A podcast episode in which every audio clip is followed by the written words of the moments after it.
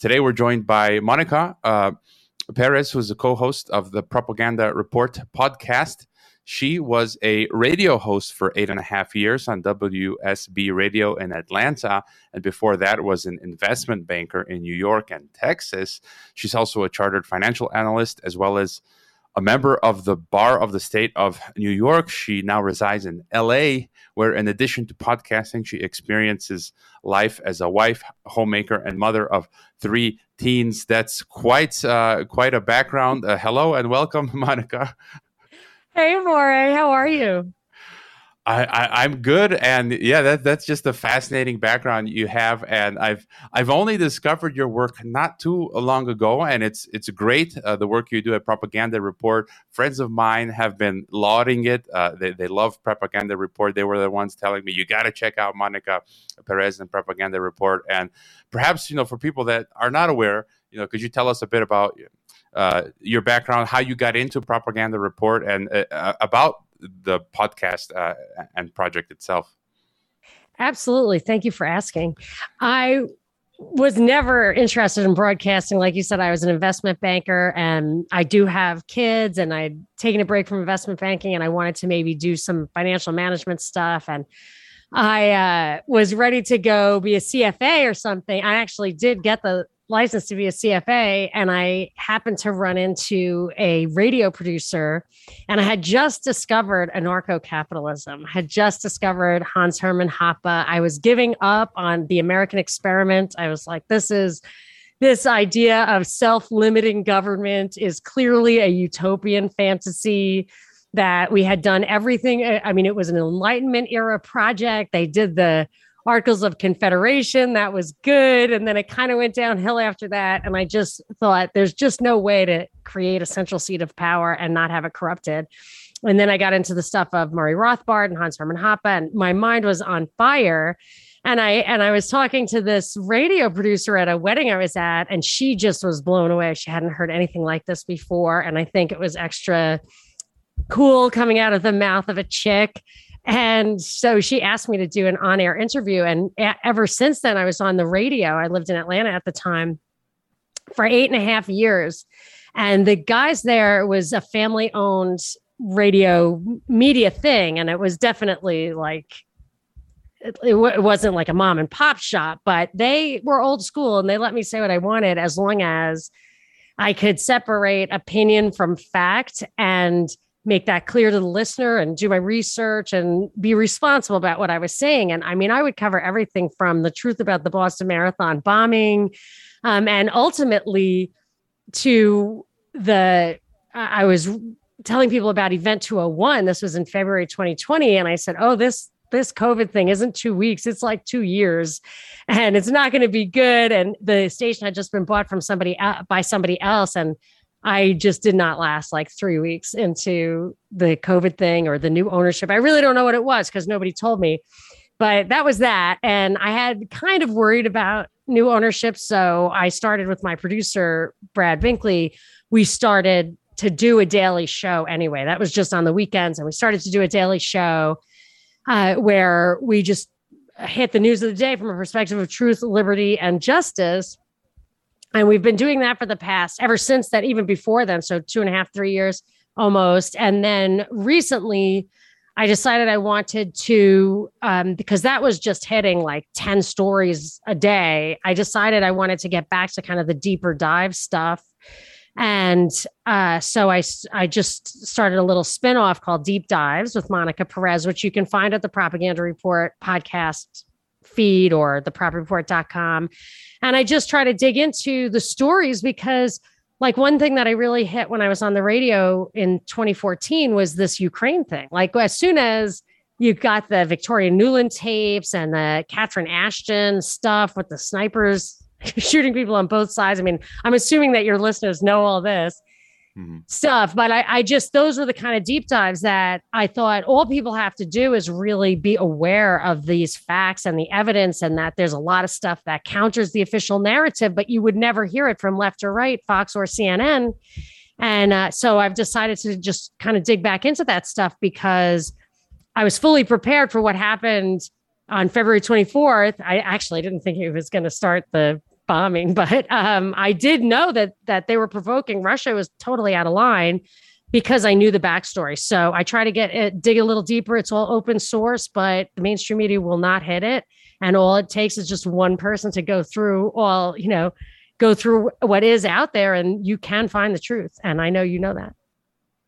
Yeah, literally two days ago, you just started your deep dive project. I, I consume uh, your content on Rokfin because I'm a Rokfin creator, so I automatically get a free subscription. And for those who, who aren't, you know, go ahead, please subscribe to uh, Rokfin. And uh, I was going to say, um, it's crazy how you got run out of the radio station, and it, it's not just limited to, to radio; it's in many places. I used to teach uh, at the top university here in Mexico at, in high school, and you know, for for a few semesters, they didn't give me any classes uh, in the international relations department because I was talking about this kind of stuff that that, that you're talking about, and so you're censored uh, everywhere. And I also never wanted to do podcasting, and now uh, radio. Um, it's just when, when you want to know how the world works, when you want to know what the truth is, this is just kind of where, where, where you end up. And in academia, few people were interested in in, in truth. Uh, they just um, it's very censored. We had Al Gore come to the campus a few years ago, and he demanded two hundred grand. You know, the school paid him two hundred grand, and no one could ask him a question. They had to all be scripted uh, ahead of time. I mean, I, have given up on academia and university. It's just um, it's all just controlled. There's no real scientific inquiry, inquiry there and, and interest in truth. But I wanted to ask you about being able to leave the nine to five in, in one sense, you know, the traditional nine to five and doing what you really want to do. And in our case, that's that that's podcasting. You know, how has that been for you? And on one hand, it's great being able to do it. There's a lot of people struggling trying trying to make that happen. You know, what, what are your thoughts there? Well, I think it is it is a little bit of an addiction because the way I even got the scales to fall off my eyes, it was not intentional. Like I I realized there was something wrong with the government. I mean, I always was a libertarian, but I just I gave up on the experiment and then I found Rothbard and Hoppe. And similarly, when I was so that's as far as I got when I until I was on the radio. And then I did have to do a show. I think it was the Boston Marathon bombing. Yeah. And I had to I had to do so much research. I had to really figure out the truth that I only really became fully aware of what was going on because I was on the radio and because I just found myself having the integrity of a journalist, even though I wonder if I was a novelty act for them, but I really brought it. And a lot of other people, they just had it much easier because they could regurgitate the Wall Street Journal and nobody was going to push back on that. You don't have to. You don't have to prove the truth if you're just citing the Wall Street Journal. It's just kind of like a win win for you, and it's a win win for the narrative. But then I started to look into it, and now it's i just cannot let go some of the stuff that just seems like obvious bs out there and i'll dig and dig and dig and it is possible but it's also a tremendous amount of work because like as a podcaster i don't really like my partner does the production and i do we all do our, we both do our own research so you have to have the time and I actually think it's kind of like old school gentlemen scholars back in the day. So obviously you give up on academia. That's completely, I mean, unless you're masterful at promoting the existing paradigm, there's absolutely no place for you there. And, uh, and there's no thought leadership or anything. But it feels like the only people who can really do the real stuff, which is podcasting and that kind of thing, are people who, like me, like I'm a mom and I wanted to be in my house to work I wasn't ready to go out to work. So I had the time, even the radio show, I did most of the work at home. That you have to be somebody who, I mean, in the day, it was people who were rich enough to stay home and be a gentleman scholar. Now I feel like it's just maybe people who are taking care of, you can work from home anyway, or maybe live in the boonies, homesteading, something like that. But you really have to have a lifestyle where you, your income would be hit or miss for sure but it is it does it feels like it's a calling and that there's good to there's a real purpose to it. It gives you value in what you're doing and sometimes it's actually more work than the nine to five. And and, and as you say, like I, I, do my geopolitics and empire podcast, and then I do TNT, and it's like this morning I was interviewing a Swiss politician and journalist, and, I, and he had two books I had to like run through, uh, and then you know you, I was staying. I, I, think I went to bed at like two a.m. and I get up like in, in the morning, and it's like you're like a zombie, and then I'm trying to get because you have to prepare good questions, you know, and then and then for my TNT guests like yourself, I have to go, you know, go to your pages, look, at the the work that you're doing. Um, and it's it's it's a lot of work but as you say it's it's like it's a blend. It's it doesn't feel like work because you're just so passionate about doing what you're doing.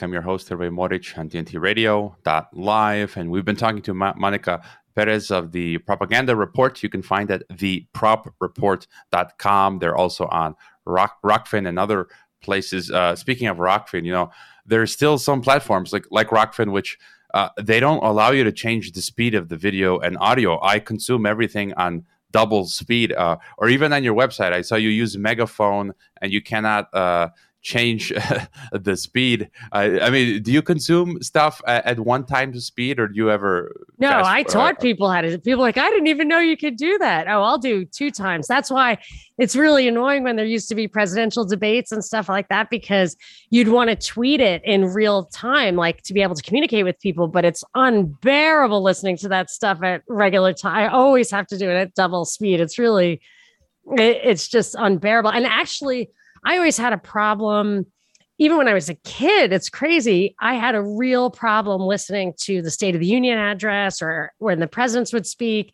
And I remember my mother, who's a real old fashioned Brooklynite, would say, That's it's because you can't stand the lying. You just can't stand being lied to. So it's really hard for me to listen to it, especially now that the two times speed is is an option. I I try to talk fast, but people still listen to me a little bit speeded up sometimes.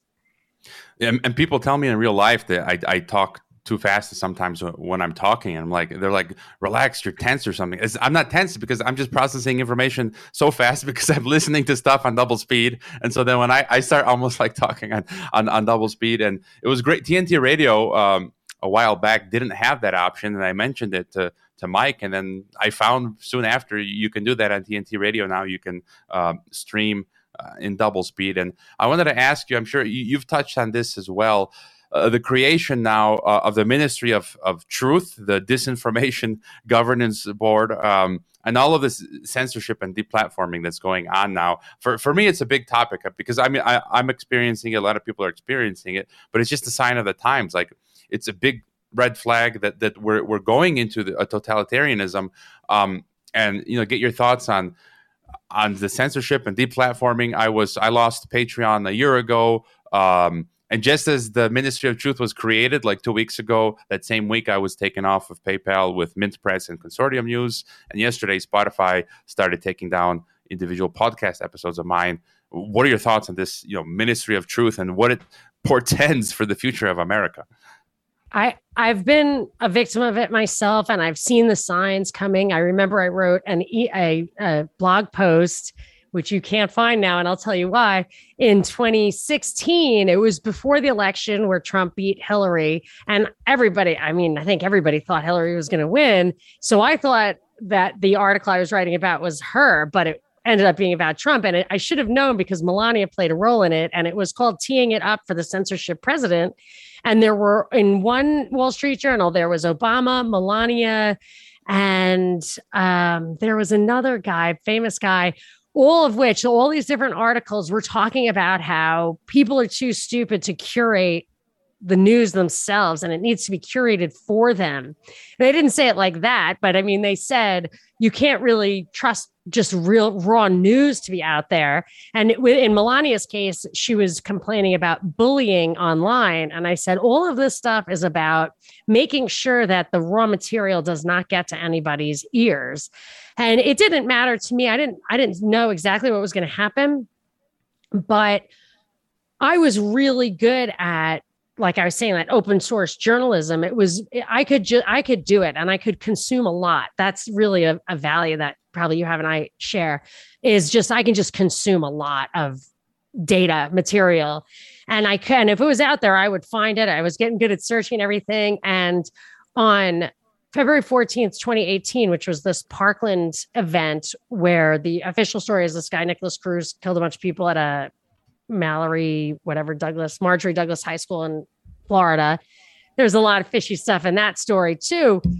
But I could not find in that story that day i had a show that weekend i couldn't find the truth online like i i was looking for all the firsthand videos and all the stuff where i pieced together the real story and it was just like that day i i said that day i was like oh this is the day the internet shut down and actually the show i did that saturday which was on the radio on terrestrial radio i always posted them to youtube it was taken down from youtube that day so then as things progressed, I didn't I didn't even see how bad it was going to get, but my bosses at WSB were like, "Hey, that's great. Like you can make an ad that says banned from YouTube and you know, free to roam on WSB." I was like, "That's great. Thank you."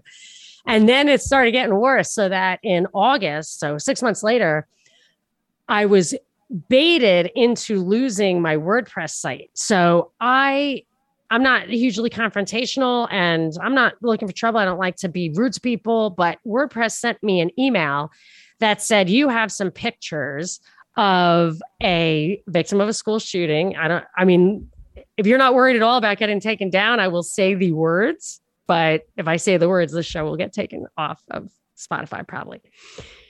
So there was a school shooting that of that's famous that Alex Jones had problems with and called it a hoax and stuff right. like that. I yeah. never called it that. Yeah, I never called it that. But I but I did identify that there was a picture from the event that happened here in the states that was that exact picture was being held up by a mother in Pakistan after they had a similar event and that picture had a name.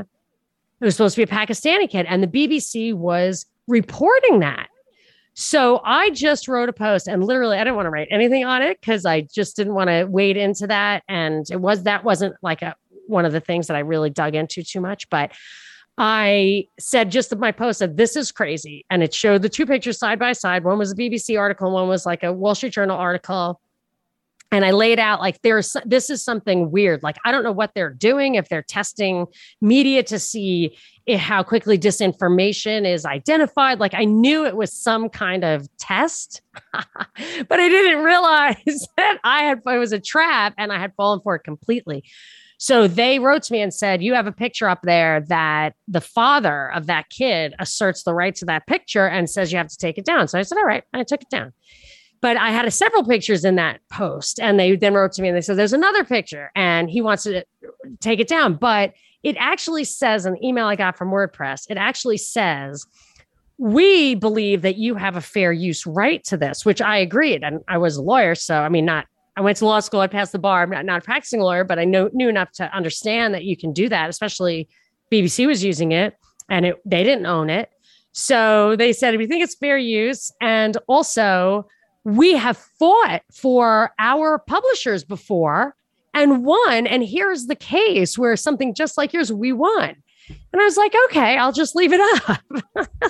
and then, like a week later, they didn't take the picture down. They took my entire website down, which was seven years of work. And I'm not like super great at that. Like it takes me a lot of times, like format. And I had so someone said to me like you're you're going to be able to find like the xlm file or whatever it's called like with with it all your stuff's going to be in there somewhere. And they did give me a week to pull it out but it was unformatted and everything and all the links were dead and all the media was gone and of course the gold of, of that kind of research is the links is the st- mm-hmm. although a lot of them are 404 by now anyway.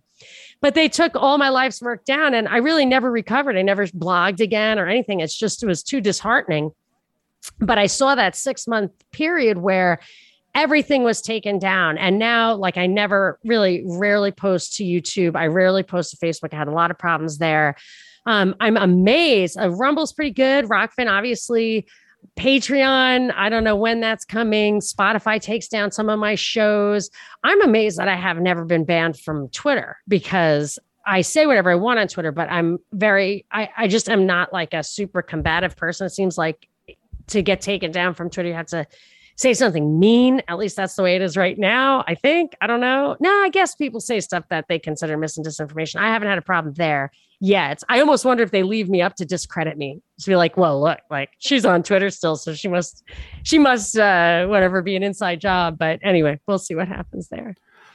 I'm guessing your site it was WordPress.com. Like yeah. it wasn't a self, it wasn't a self-hosted WordPress installation. Well, it was, it was WordPress.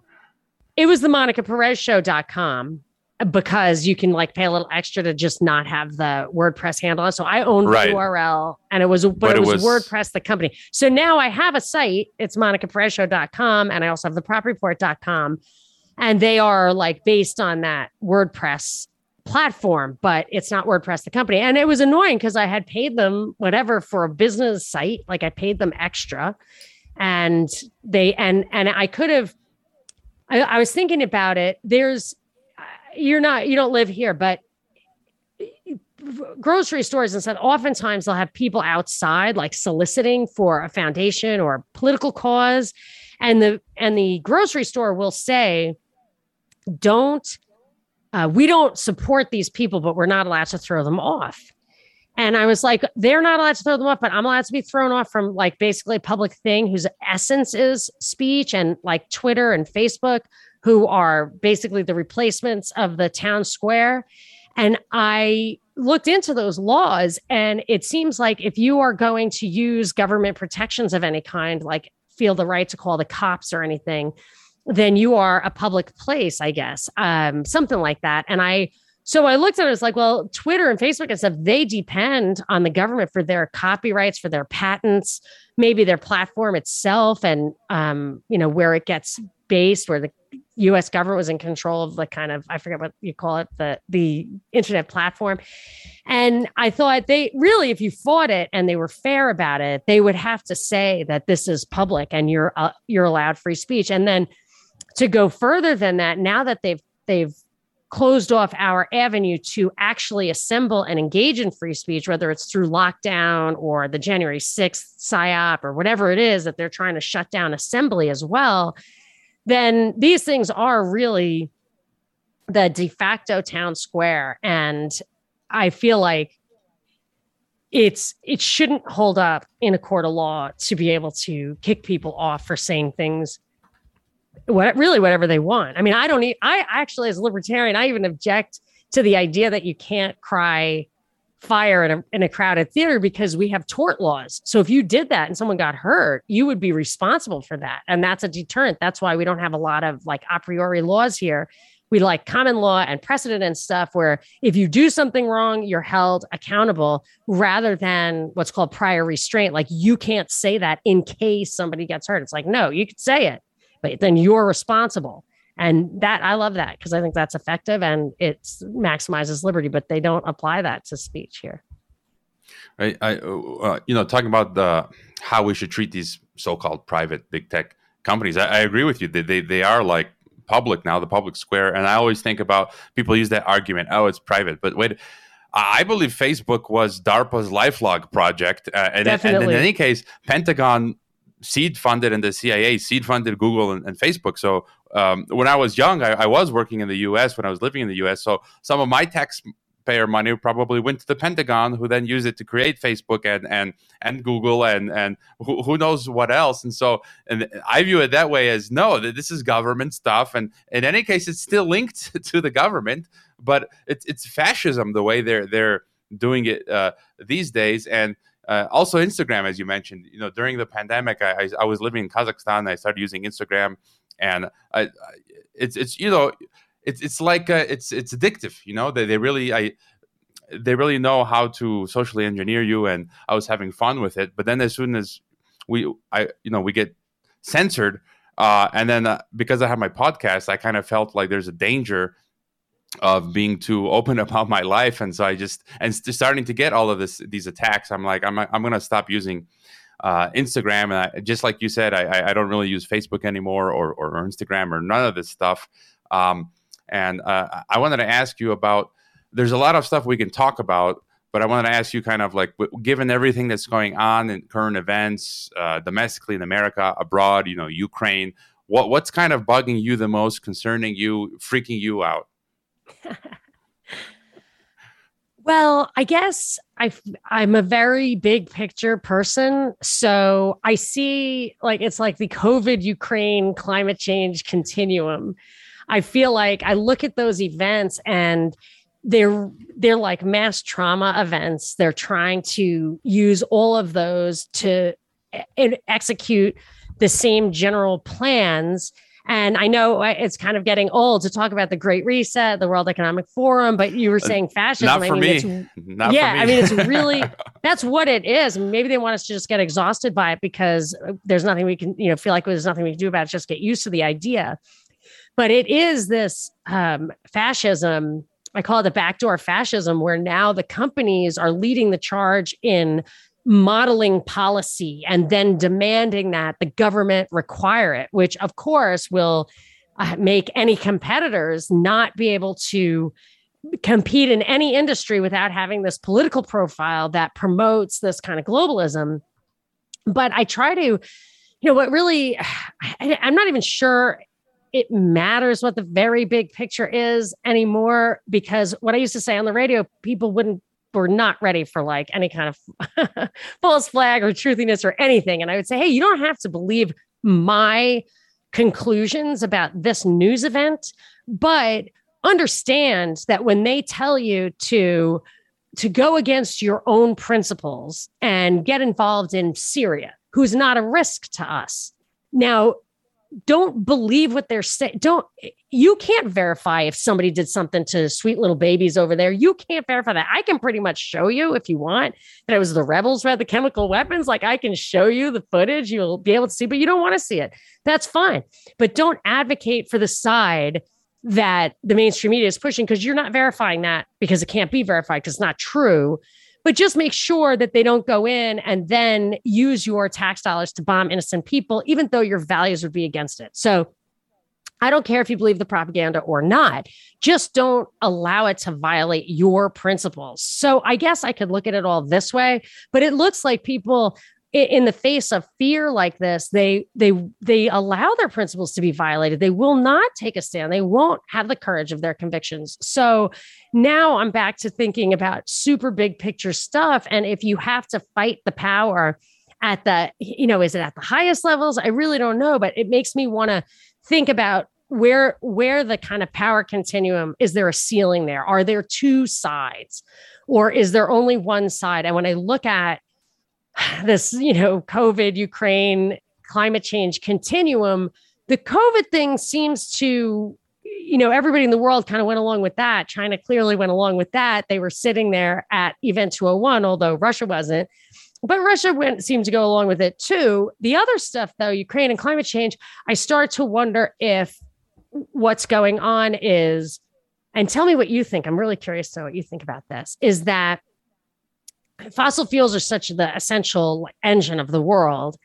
And it, if maybe there are still two sides maybe there are still two sides in world power maybe it isn't just one giant cabal that's just trying to figure out how to eh, beat us all into submission. I mean maybe the other side whether it's good guys or bad guys they're just other guys. And this is my idea is that if the west really could not conquer the entire it could not monopolize oil and i think John D. Rockefeller was trying to do it. And I almost wonder if that's why they took the czar out because they thought he actually could have put up a fight with the resources and that 100 years later they're still trying to get control of the resources the natural resources that live under that eurasian world island and we just gave up on it so we said all right if we can't control the fossil fuels we need to get rid of them and we can or at least have half of the world that doesn't rely on them by brainwashing them into thinking they're bad. And that and covid locks you down you zoom you don't go on airplanes you know that. And then you've got the ukraine thing which is like oh don't use oil don't use his oil. And then there's the climate change where it's just like don't use any of that stuff at all even if we all starve to death just don't. And so i guess my my thing is like that it's trying to crack the code on understanding where this battle is being fought. Is there a battle being fought at the highest levels, or do I just need to start going to church more? Uh, yeah, yeah, you know, and th- I'm I'm glad you brought up this topic because on many of my podcasts and interviews, this is one of the key things that's bugging me. COVID 1984, um, the Great Reset, uh, you know, world government, which is all taking place, you know, on the battlefields of Ukraine and the whole climate change thing. But going back to what you were talking about, I'm on the fence. I've been uh, because we've got information where at times we see all governments comply and then you think you know it's it's it's the great reset it's this global government. I've talked to people like michael rectenwald who thinks all governments are uh, working together. Uh, um, i think i was one of the first recently to interview riley Waggaman, who's out in uh, moscow. He writes for the popular edward slavsquat substack um, and he, he, detailed how Russia was going full COVID 1984 with the QR codes and vaccine passports and all of that. And so at times we see there's this evidence. Then at, as you as you outline it, at other times we see uh, the, them fighting against each other. So it's really hard to tell. Um, tomorrow I'm having on TNT Matt Ehret. A lot of people know him from Canada. Uh, he's very much of the opinion uh, that China and Russia are pushing back against the the NWO.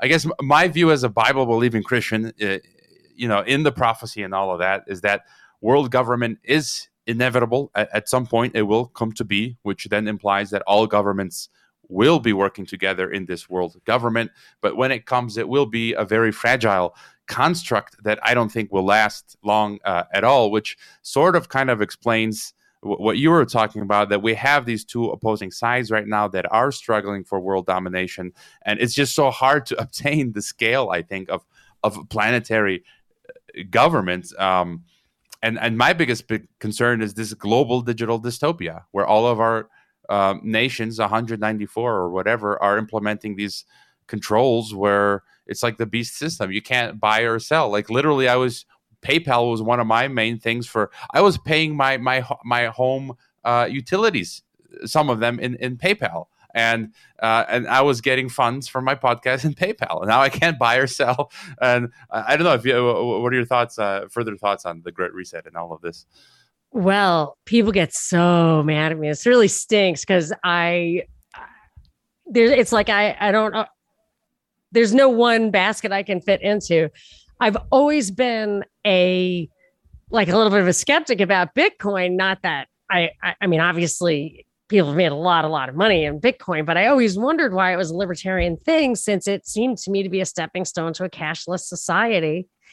And I know they say that, well, it's, you know, it's totally anonymous. I'm not sure about that, but it just seemed like a stepping stone to a cashless society. And I think it's hard to deny that that's exactly the purpose it's ending up serving and that the probably the biggest thing that they're lo- looking at in this digitized world is the central bank digital currencies and I and I think when you look at the US debt as 30 trillion dollars, it's 30 trillion dollars and it goes up every year. It's never going backwards. And I was just like, well, as long as they keep interest rates at zero, we'll be okay. you know? But that's not where we are, and that's definitely not where we're going. So that's a problem. And I, what I used to say was that it was a it was a problem that cannot be solved within the existing paradigm. There's just that's never getting paid back. And if there's interest, it's going to we're really going to go hungry. And if you lose the petrodollar, all the dollars from the world are going to come f- rushing back to the US and then we'll have hyperinflation. We won't be able to import anything.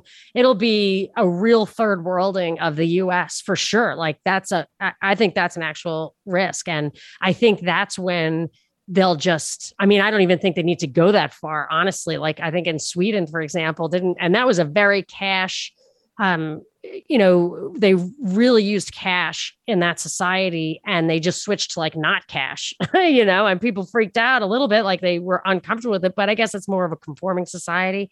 I don't know what it would take to get us there, but they're clearly doing that and turning off everything. And, and it is true that like the entire world is getting behind that.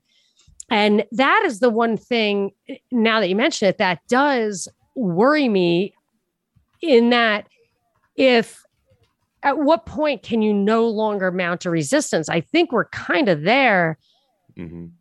You know, and I feel like I think I feel like even even to the extent that things that could have mounted, like the oath keepers. I remember talking about the oath keepers a long time ago. I never knew whether they were legit or not legit, but I knew that a lot of people joined it who were totally like good people who took uh, in their job had to take a, an oath to the Constitution and when they went to oath keepers, they just said, I'm going to keep that oath. No one's going to get me to break that oath. And what they did there was they got everybody who felt that way, and now they're all on a registry, right? so they mm-hmm. know who they're talking about. So it feels like resistance is futile because if you actually got it going, it would get undermined. And if you were trying to do it underground, they can hear everything you say because now they've pushed all the public square into the digiverse. But the my only hope really and when you get to that like meta a level is that there is a god because if there is a god then it doesn't matter and it is part of the plan or whatever. Um i guess you could also say if there isn't a god it really doesn't matter so you might as well just piss away everything on caviar and champagne and hope to die young you know like, you could do it that way. But i do i do all the like the one thing that I guess I, I haven't really dug into. I'm a practicing Catholic, but I I'm always like kind of I don't know if you know I'm going to be able to remember my name after I'm dead. Like that's just a hard thing for me to get my mind around. And I and Pope Frank, like I really feel like he drinks baby's blood, so I'm not really mm-hmm. hanging my like uh, star on him. But it's kind of freaky that there are two popes, right? I mean, that's weird. Yeah, I haven't gotten into that the two pope uh, thing. Uh, people tell me about it. I mean, there's just so many things going on. But I want to comment on what you said that I, am of the opinion uh, as you are. I've been saying that Bitcoin is a globalist Trojan horse. Uh, that um, it's it's meant to bridge us into the cashless society because I, I always say like we've we've been using the analog physical. Uh, system right cash and all of that. And if, if, they just came along one day the authorities and said hey we're gonna we're gonna go to digital everyone's gonna be like no what are you talking about? You're crazy. That's gonna be like totalitarian. But if you whet people's appetites you know you, as you said a lot of people made money with um, crypto bitcoin where you, you, name it that then bridges brings us into uh, the CBDC world, and I, am wondering if Bitcoin, because it's dropping uh, the price of it right now insanely, that if it's like run its course now, they're ready to ready. It's it's it's they've done what they needed to do with Bitcoin. They're going to kill it now, and it's going to bring us into the CBDC world. And there's a lot of people that I really respect that I've had on that are real believers in, in Bitcoin. Who knows? Maybe we'll be wrong. But I've talked to Cypherpunk, Paul Rosenberg, uh, Mark Jeftovic here on TNT, even Jay Dyer, who they, they believe in Bitcoin. Maybe we'll be proven wrong. But I feel like it's really going to bring us into this uh, cashless system, which uh, is some people call, refer to as the algorithm ghetto, where if you don't behave, um, you're going to be unplugged and literally starved to death um, in your home. And you mentioned, you know, the it's it's crazy the stuff we've seen. Oath Keepers, Stewart Rhodes. There's that guy I forget his name from Proud Boys uh, that was like an FBI informant. Ario. It's all yeah, I guess it's all just so suspicious now, and it's like they're they're involved. The feds are just false, false flagging everything. For me, it's like false flag ex- explains everything that's going on. COVID, false flag, 9-11. Yes. It's just everything's like a false flag, literally. It's all fake. I mean, that's the thing. It's like, and the only time I'm ever wrong about anything, and I mean this, and I'm wrong, is when I don't think it's fake. That's it. Like, I feel like my job, like if I were good at my job, it would be to be the one person who can tell the 10% of stuff that they have to tell you about that isn't fake and they have to tell you about it because otherwise you would know like i can't believe most people believe in media like most people believe in it it's unbelievable to me but but they believe in it because that 10% of stuff that's true that's in there that they have to say against their own interest convinces people that the media is real and that's the 10% that if you could really discern that and then realize okay this 90% is fake but that one is real because it's when I think something's real and it's not that I kind of get like with Putin. I was like, hey, I mean, I remember the coup in 2014. He's dropping bombs. He's completely justified. And they're like, what about Sputnik V? You know, I'm like, I know, I know the COVID thing. But uh, and um, I think I just want to say about the Bitcoin. I think what they all they would really need to do to get everybody on board with it who would have resisted, the people who really understand it, are the people who are heavily invested in Bitcoin. So you get the you crash it and then if the fed comes in because i've been wondering how the fed would transition from bitcoin into the cbdc and i i think they will incorporate bitcoin into it. What if they crash it? So much people are really sitting on it who are like 1929 type jump off the roof broke from this and then they offer them a good price for it. Then you'd get them to advocate for that. Or they'd say well we have to do it because we lost all this money and blah blah blah. You know, it was a taking.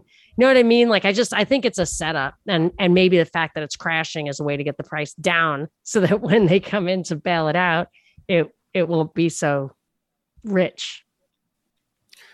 What do we do? Like how do we prepare? I, I'm of the mind that like it's basically it's like as a Christian, it's like of course we keep doing what we're doing, resisting fighting, but I'm like at some point it was just things all is lost and it's like brace for impact for me it's like you know god the gospel guns gold goats getaway uh, location. Uh, what are your thoughts going forward? Uh, okay so just two quick things. We will come through it. I mean i'm not crazy about things that modify dna and rna but short of that like we will come through it. They this humanity, I do think, has that divine spark. I think that we are destined to survive it. And I also think, and you're in a position to do this better than I am because of all the people you talk to. I don't think there's anything new under the sun. And I don't think mm-hmm. anything that these guys are doing right now came out of their own head. I think there is a pattern for it. They have all every individual idea that you can every individual thing that's happening right now i think you can go find a pattern for it what you need to do is find somebody, find a historian, find people or a bunch of different people and piece it together of what pattern from history this is following. Because I think the answer and the hope will be in recognizing that pattern and seeing what works and does not work. We've got a, a couple of minutes left, and I, I, don't want to run out of time before asking you. You know, where are the best places for people to find you, uh, your work, websites, and you know what what projects are, are, are you working on? Thank you so much for asking. So, the propreport.com has basically all my shows with Binkley. We have, I mean, we're up to, I think, like uh, almost a thousand episodes. So, there's tons and tons of stuff. It was news of the day. Um, we have some deep dives. What we do on rokfin.com slash propaganda report are deep dives live. So he will go through all these like Zoom calls and stuff that the CFR does and Brookings does and the World Economic Forum and World Health Organization. They just talk to each other pretty openly with their CIA agents, like literally CIA agents. So he'll pull clips just to make me crazy and trigger me. So our Rokfin stuff is extra fun. And there's a patreon.com uh, slash propaganda report, propreport.locals.com. But mostly you can find me if you want to talk to me on Twitter at Monica Perez Show or in a, your favorite podcasting feed under the propaganda report. I'm not sure if I should trust you since you're still on Patreon. no, I'm just kidding. I, I, actually, I am uh-huh. surprised uh-huh. about that, and I've been kind of exiting from that because. So I, you know, maybe someday I'll put some like premium thing on my website, but I just I, I'm preparing. I am bracing for impact, as you say. We got, I think, about two minutes left or a little bit less. Do you think uh, the U.S. is going to have a second civil war? I think they want us to. I think they're getting us there. I almost wonder if it'll be like a cold civil war that they'll bring us to the brink and actually want us to secede. One of those clips that Binkley brought me from on the Rokfin was a guy named Stephen Marche who wrote a book called The Next Civil War. And it was about how January 6th polarized the country and they were fighting tooth and nail. And then, and I thought his punchline was going to be after the bloodshed, they threw away the Constitution and started over. And he said, seems like the best solution would be secession for some of those Southerners and stuff. So I, I would say you'd get secession before you'll get like a, a real prolonged hot civil war.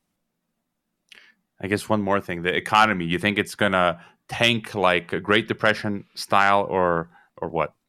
I feel 70s stagflation is what we're going to have. High unemployment. This idea of a labor shortage is just absolutely fabricated. I mean, it might be happening, but it's not going to last. And then the inflation is inevitable. I mean, they did everything they could to pump it up and they've got it. They've got their de facto $15 minimum wage. Well, everything is in place for inflation and high unemployment, 70s style. It's interesting. The president of El Salvador, Nayib Bukele, tweeted recently engineer, engineered supply chain disruptions. The enemy is inside the gates, not outside. It's been a great chat, uh, Monica. Everyone, visit thepropreport.com, and we'll be back after the news break uh, here on TNT Radio.